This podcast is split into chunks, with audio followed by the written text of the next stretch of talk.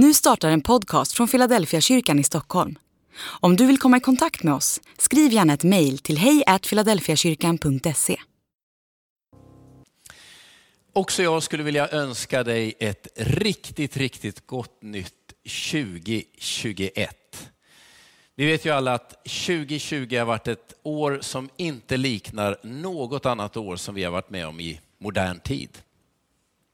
Låt oss hoppas och tro att 2021 ska bli året då allting på något sätt blir som det var när det var som bäst tidigare. Det är ett nytt år, det finns ju så många olika saker att säga och tänka just den här tiden på året. Jag skulle vilja ta med dig till en text ifrån evangelierna, från Lukas evangelium, som i kyrkoåret alltid dyker upp så här vid årsskiftet. Och det är Lukas kapitel 13, vers 6 till 9. Jag läser. Och Jesus gav dem denna liknelse. En man hade ett fikonträd i sin vingård och han kom för att se om det fanns någon frukt på det, men hittade ingen. Då sa han till sin trädgårdsmästare, i tre år har jag kommit och letat efter frukt på det här trädet utan att hitta någon. Hugg bort det. Varför ska det ta upp mark till ingen nytta? Han svarade, Herre, låt det stå kvar ett år till, så ska jag gräva runt det och gödsla. Kanske bär det frukt nästa år. Om inte kan du hugga bort det. Nyår är ju den där tiden på året då man lägger tidigare år till handlingarna och så siktar man framåt. Ett, en tid då man utvärderar det som har varit och försöker fatta beslut om hur det ska se ut framåt. Och jag tror att det är just därför den här texten ifrån Lukas finns med. Den handlar ju om en sån här form av utvärdering, möjliga slutsatser och vägen framåt. Nu är det inte bara över nyår man ägnar sig åt den här typen av övning. Den återkommer lite grann nu och då under året. Men den här texten ifrån Lukas, den ger ändå två viktiga perspektiv på hur man kan förhålla sig när det man har hoppats och önskat uteblir. Jesus berättar om två olika roller. Det är ägaren och trädgårdsmästaren. Problemet är detsamma. Ett träd som har stått många år har under lång tid inte gett det förväntade resultatet.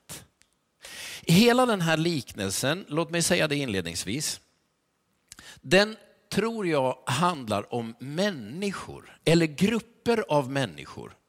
När man läser om det Jesus säger och undervisar så, så är det förvånansvärt hur lite han har att säga om organisation och struktur. Vid några få tillfällen nämner han kyrkan vid namn. Men inte någonting om någon kyrkoordning, hierarkier eller strukturer. Det är soprent i Jesu undervisning om den frågan. Det Jesus sätter fokus på, det är oss människor, våra hjärtan, vårt förhållningssätt, våra motiv och drivkrafter. Det där brukar jag tänka på som ledare. Om man är ledare och har Jesus som förebild så finns det en sak som är tydligare än allt annat. Och det är att det mest viktiga av allt är människor. Inte så att struktur och ordningar och hierarkier och, och, och olika typer av administrationer är oväsentliga, men nyckeln om man nu ska lyssna till Jesus för att någonting ska bli bra det handlar från början till slut om människor. Och även om det här nu då är en vingård och ett fikonträd så vill jag att du ska tänka att det Jesus egentligen talar om, det är människor. Du kan alltså inte tillämpa den här liknelsen på verksamhet eller organisation, utan du ska tillämpa den här på människor, andra människor, grupper av människor och inte minst på dig själv. Det finns två förhållningssätt. När det önskade resultatet uteblir, när det självklara, det man vill förvänta, när det inte kommer, när besvikelsen är ett faktum. Vad gör man då? Två roller. Den första Jesus talar om är ägaren. Och vad är det ägaren gör? Ja, ägaren ser ju fakta. Tre år har jag kommit hit och inte fått det jag borde ha fått. Alltså det bygger på erfarenhet, det som ligger bakåt i tid och det bygger ju på det jag kan se och mäta. Och så säger ägaren rätt så drastiskt eller krast. Nu är det dags för förändring. Hugg bort det här trädet.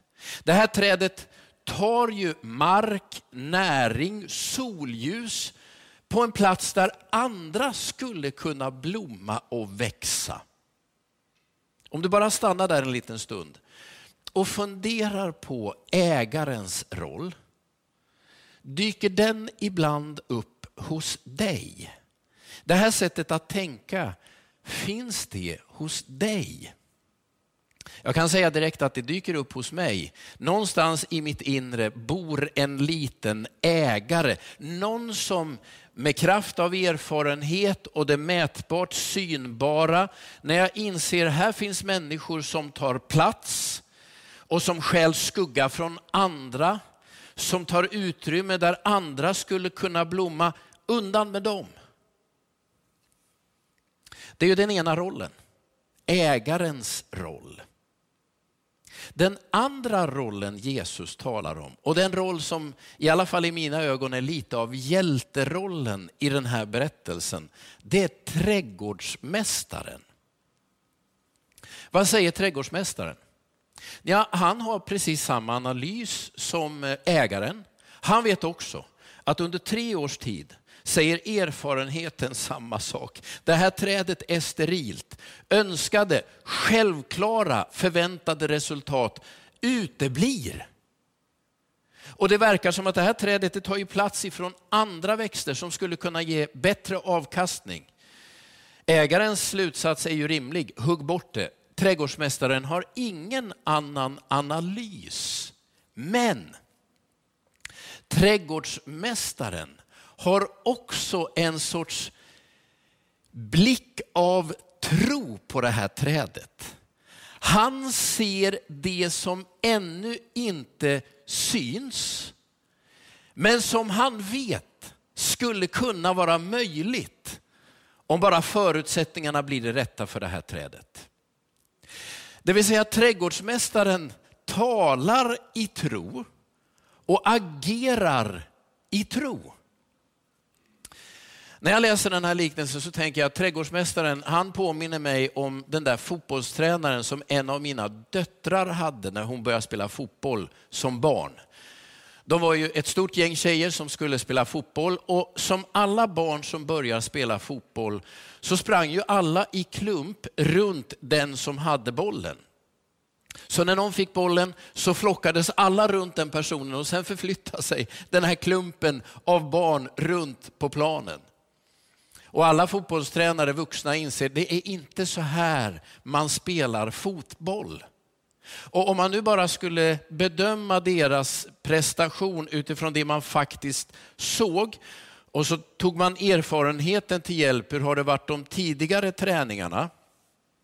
Då skulle ju en möjlig slutsats kunna vara, lägg ner det här laget.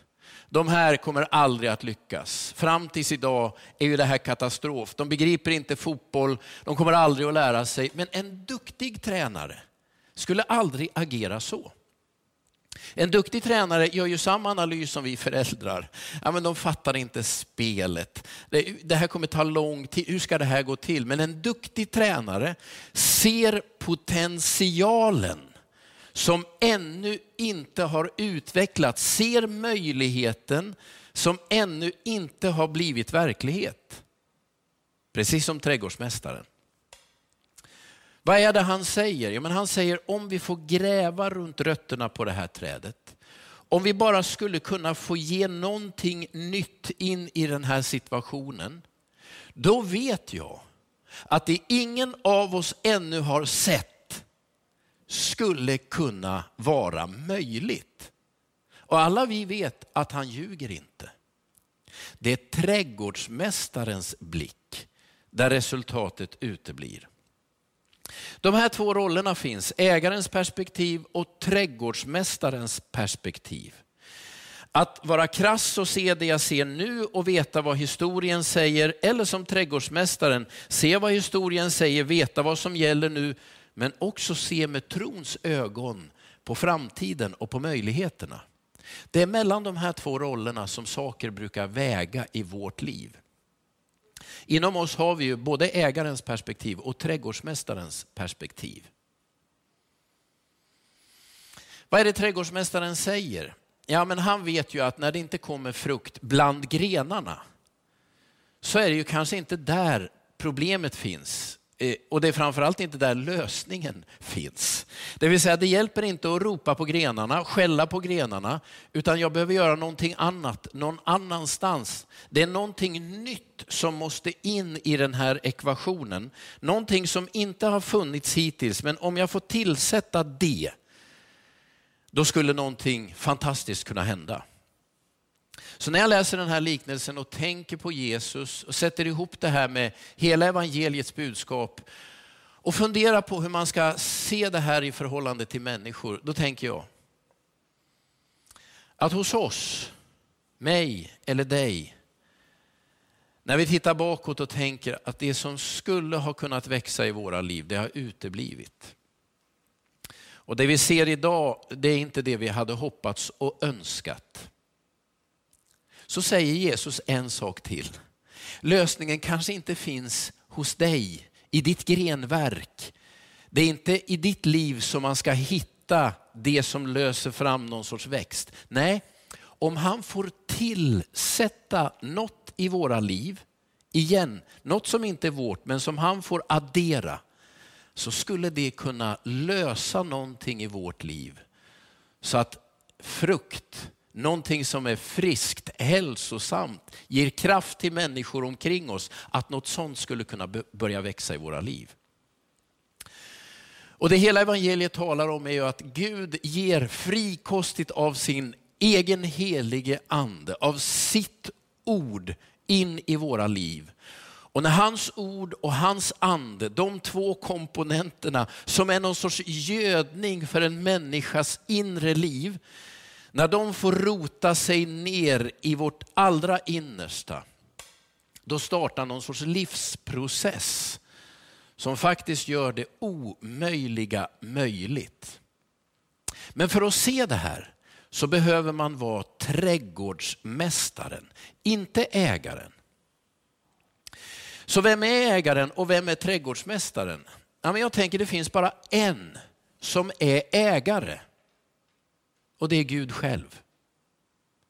Det vill säga det finns bara en som har rätt att fatta ett slutgiltigt omdöme om människor och agera på det.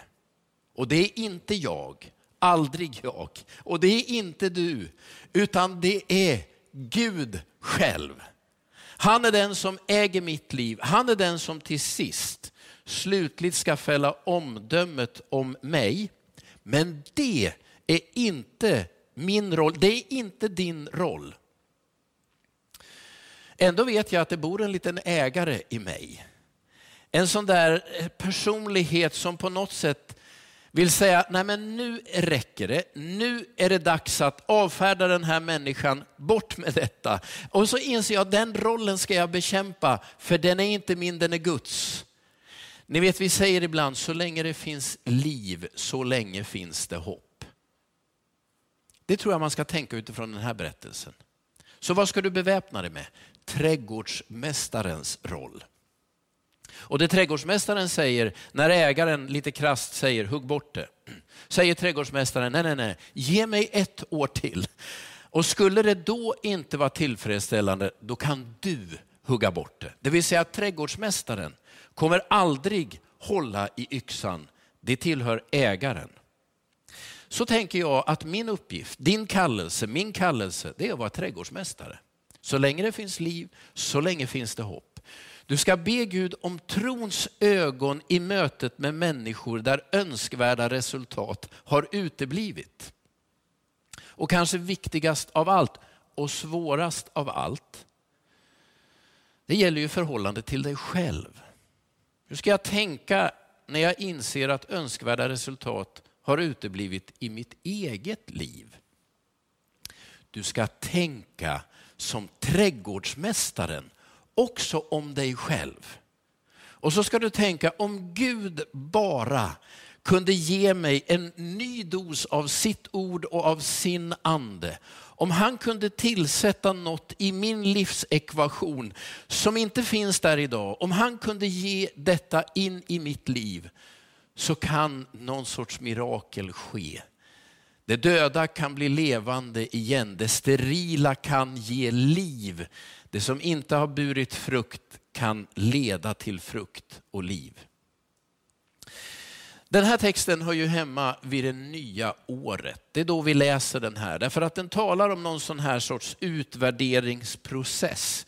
Där två roller är väldigt tydliga, ägarens perspektiv och trädgårdsmästarens perspektiv. Det jag vill skicka med dig 2021 är att bestämma dig för om och om igen under året, för du kommer ju mer än en gång att sätta dig ner och utvärdera.